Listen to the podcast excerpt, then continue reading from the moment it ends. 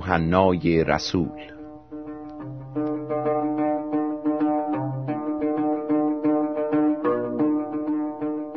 با سلام بر شنوندگان عزیز به دنباله مطالعه خود از انجیل یوحنای رسول می‌پردازیم. در برنامه گذشته خواندیم که چگونه عیسی مسیح به توسط افرادی که به او ایمان نیاورده بودند دستگیر شد. سرانجام او را به نزد فرمانروای رومی به نام پیلاتوس بردند. پیلاتوس از عیسی سوالاتی کرد تا ببینه که به چه جرمی می‌تونه او را محکوم بسازه. لیکن او در عیسی هیچ جرمی نیافت. اکنون به دنباله رخ داد ادامه می دهیم. در این وقت پیلاتوس دستور داد عیسی را تازیانه زدند و سربازان تاجی از خار بافته بر سر او گذاشتند و قبایی ارغوانی رنگ به او پوشانیدند و پیش او می آمدند و می گفتند درود بر پادشاه یهود و به او سیلی می زدند. بار دیگر پیلاتوس بیرون آمد و با آنها گفت ببینید او را پیش شما می آورم تا بدانید که در او هیچ جرمی نمی بینم. و عیسی در حالی که تاج خاری بر سر و قبای ارغوانی بر داشت بیرون آمد. پیلاتوس گفت ببینید آن مرد اینجاست.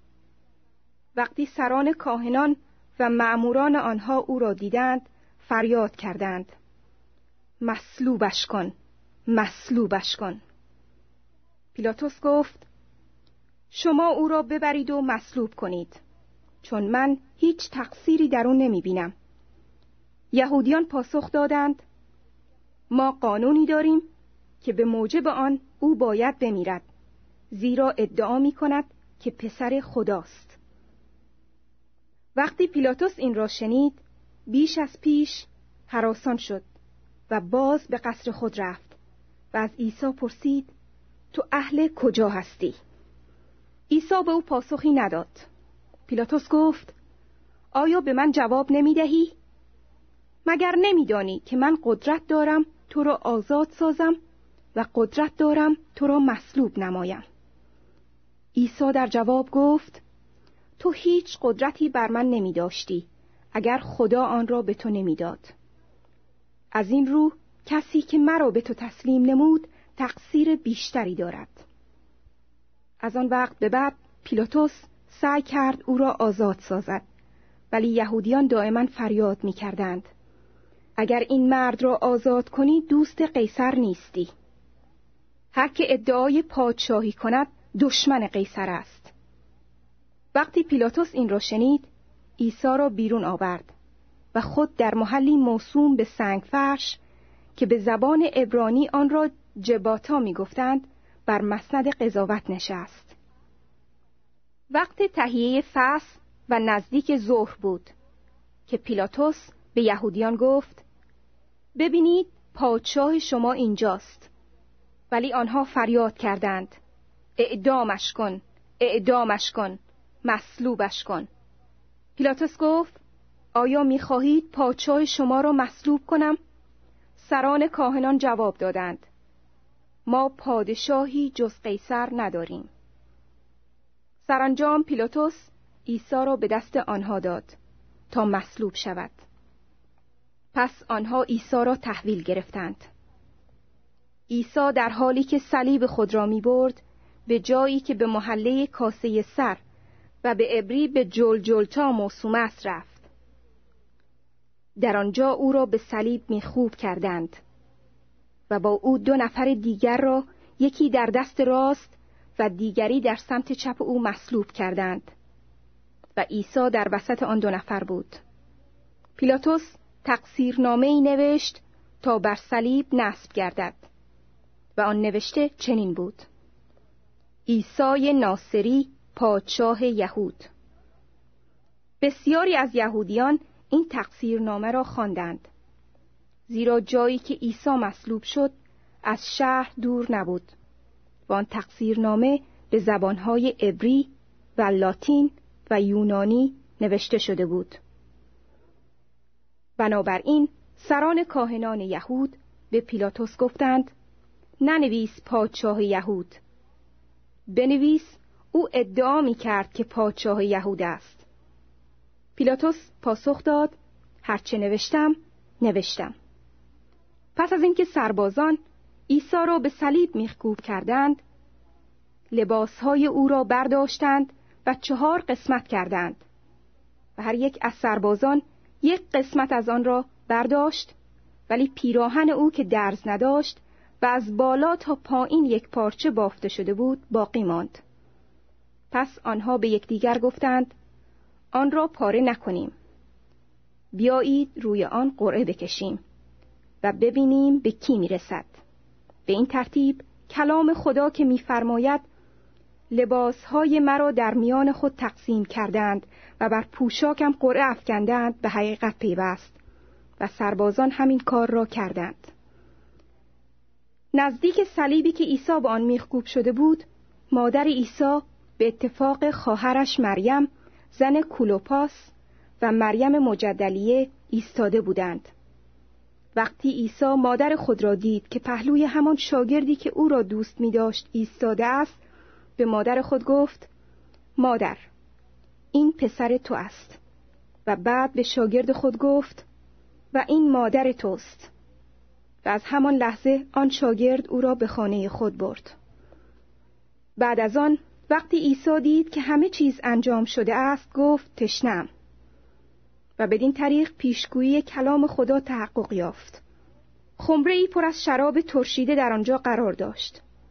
آنها اسفنجی را به شراب آغشته کردند و آن را به سر نی گذارده جلوی دهان او گرفتند. وقتی عیسی به شراب لب زد گفت تمام شد.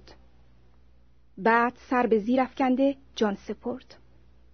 چون روز جمعه با روز تهیه فصل مصادف بود و یهودیان نمی‌خواستند اجساد مصلوب شدگان در آن ثبت بزرگ بر روی صلیب بماند.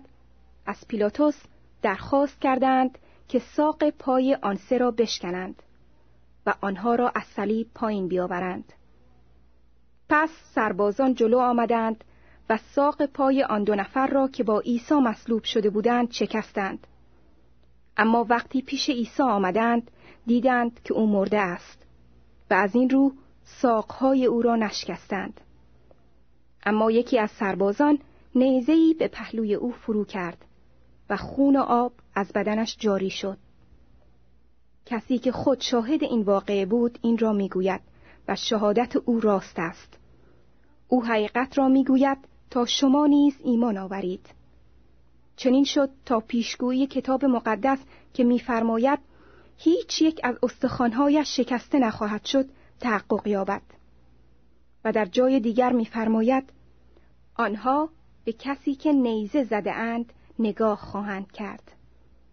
بعد از آن یوسف رامعی که به علت ترس از یهودیان مخفیانه شاگرد عیسی بود پیش پیلاتوس رفت و اجازه خواست که جنازه عیسی را بردارد. پیلاتوس به او اجازه داد. پس آمد و جسد عیسی را برداشت. نیقودیموس یعنی همان کسی که ابتدا شبانه به دیدن عیسی رفته بود نیز آمد و با خود مخلوطی از مر و چوب اود که در حدود پنجاه کیلو می‌شد آورد. آنها بدن عیسی را بردند و مطابق مراسم تدفین یهود در پارچه‌ای کتانی با داروهای معطر پیچیدند. در نزدیکی محلی که او مصلوب شد باغی بود و در آن باغ قبر تازه قرار داشت که هنوز کسی در آن دفن نشده بود. چون شب عید فصل بود و قبر هم در همان نزدیکی قرار داشت عیسی را در آنجا دفن کردند.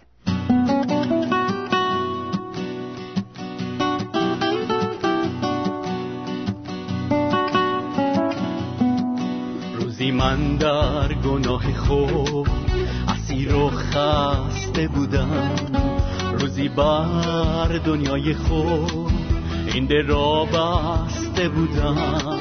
در ظلمت ابدی خرامان در تاریکی محبوز در بند شیطانو اسیر در اون قبدی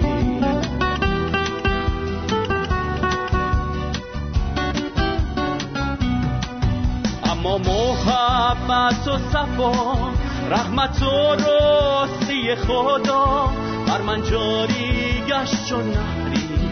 از چشمه های جبدانی شکفته شد چون یه گلی. در بهار آسمانی به من داد حیاتی تازه خونه ایسای مسیح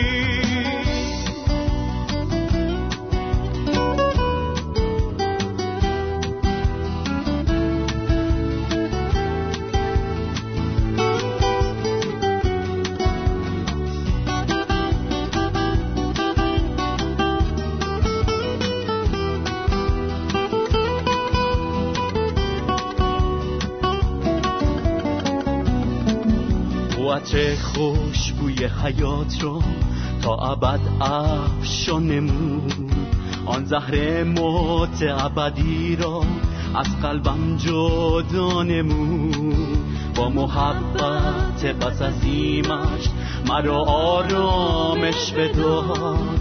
به لبهای تشنه من آب زندگی نوشان.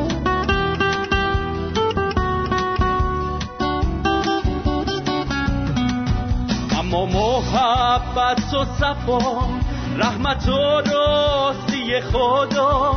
بر من جاری گشت و نهری از چشمه های جابدانی شکفته شد چون یه گلی در بهار آسمانی. به من داد حیاتی تازه خونه ایسای مسیح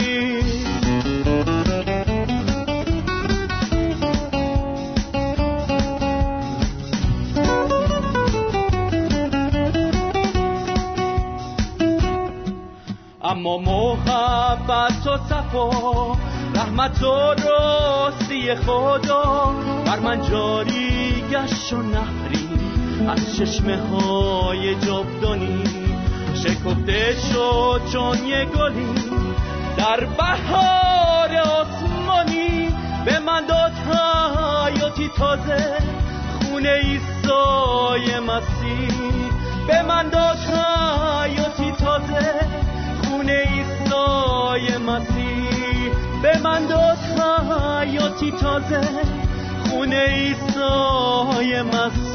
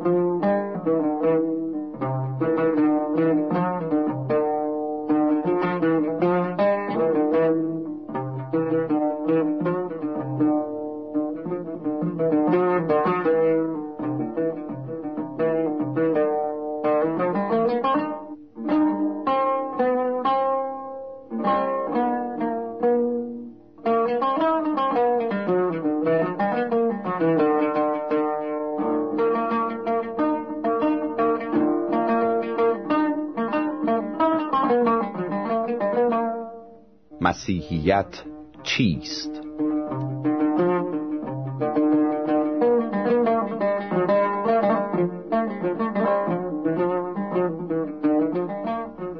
خداوندا مرا کمک کن تا تو را بهتر بشناسم و بیشتر دوستت بدارم آمین آیا بهشت و جهنمی وجود داره؟ و اگر هست کجاست؟ عقیده مسیحیان درباره بهشت و جهنم چیست؟ یکی از مسیحیان هندوستان به نام سادو ساندرسنگ در مورد حیات آینده اینطور میگه.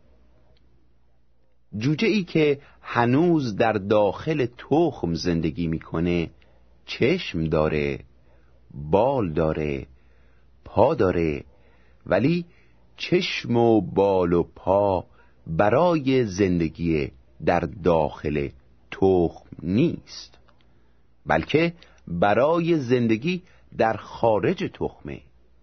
و اینها همه دلیل کافی است به اینکه دنیای بزرگتر و عالیتری در خارج از تخم وجود داره تا جوجه چشم و بال و پاهای خود رو به کار ببره. چشم برای دیدنه.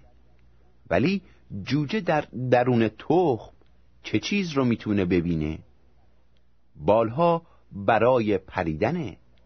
ولی جوجه در درون تخم چطور می‌تونه بپره؟ پس واضحه که چشم و بال برای زندگی در داخل تخم به جوجه داده نشده است بلکه برای حیات خارج از تخمه. به همین طور در قلب انسان تمایلات و احساسات زیادی وجود داره که ممکن نیست در این دنیا برآورده بشه. باید فرصتی برای برآوردن آرزوها به بشر داده بشه و این فرصتها در حیات جاودانی به ما عطا میشه. در کتاب انجیل خدا میفرماید چیزهایی رو که چشمی ندیده و گوشی نشنیده و به فکر هیچ انسانی نرسیده یعنی آنچه رو که خدا برای دوستداران خود مهیا فرموده است در حیات جاودان به ما عطا خواهد کرد. و این است وعده هایی که خدا به ما داده است. یعنی حیات جاودانی. اون که به عیسی مسیح ایمان داره حیات جاودانی داره و اون که به عیسی مسیح ایمان نداره حیات رو نیافته. پس بهشت برای ایمانداران خداست و جهنم برای بی ایمانان اما بهشت و جهنم چیست؟ شعرای ما در این باره شعرهای خوبی گفتند. بهشت ای بی خبر قرب خدادان جهنم آن دل از حق جدادان از آنچه تا کنون گفته شد اصول عقاید ما مسیحیان در مورد زندگی آینده روشن میشه. کسانی که به عیسی مسیح ایمان دارند و گناهانشون بخشیده شده است به نزد خدا حضور میابند و برای همیشه با خدا در محبت و شادی زندگی می‌کنند. عیسی مسیح فرمود در خانه پدر من یعنی در آسمان در حضور خدا منزل بسیاره. وقتی برم و مکانی برای شما حاضر کنم باز میام و شما رو برداشته با خود می‌برم تا جایی که من هستم شما هم باشید. در قسمت آخر کتاب مقدس یوحنای رسول جلال زندگی در حضور خدا رو چنین توضیح میده. و دیدم آسمانی جدید و زمینی جدید و آوازی بلند از آسمان شنیدم که می گفت اینک خیمه خدا با آدمیان است و خدا با ایشان ساکن خواهد بود و ایشان قومهای خدا خواهند بود. خدا هر اشکی رو از چشمان ایشان پاک می‌کنه و بعد از اون کسی نمیمیره. ماتم و ناله و درد دیگه نخواهد بود. هر که با خدا باشه وارث تمام برکات خدا میشه و من خدای او خواهم بود و او فرزند من. این است آن بهشتی که برای فرزندان خدا مهیا شده است. جلال و عظمت آن ما فوق تصورمون است. زیرا کتاب مقدس میگه چیزهایی رو که چشمی ندید گوشی نشنید و به فکر هیچ انسانی نرسید. یعنی آنچه خدا برای ما دوستداران خود مهیا کرده است در حیات جاودان به ما عطا خواهد کرد. حالا ببینیم سرنوشت اونهایی که مطیع خدا نیستند چه میشه. خدا میفرماید لاکن ترسندگان بی ایمانان خبیسان قاتلان زانیان جادوگران بت پرستان و جمیع دروغ گویان نصیب ایشان در دریاچه آتش و کبریت خواهد بود.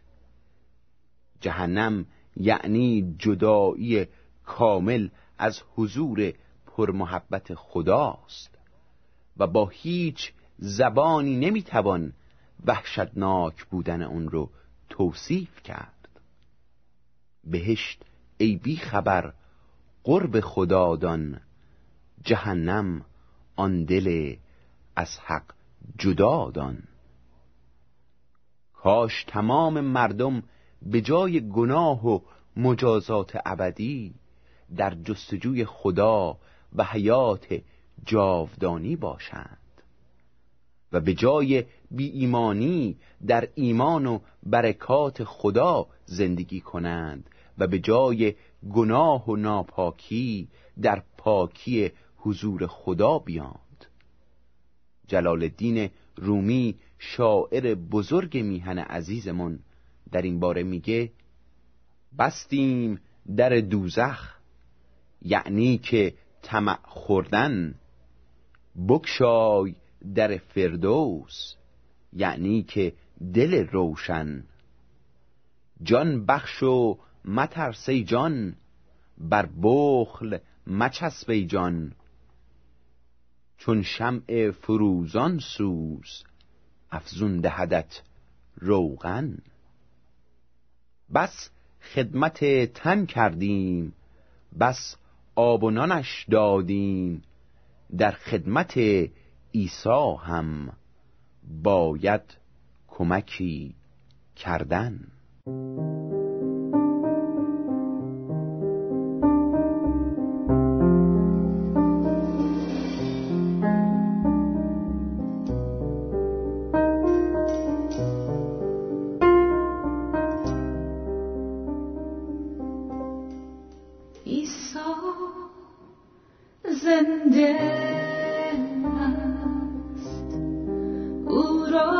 day.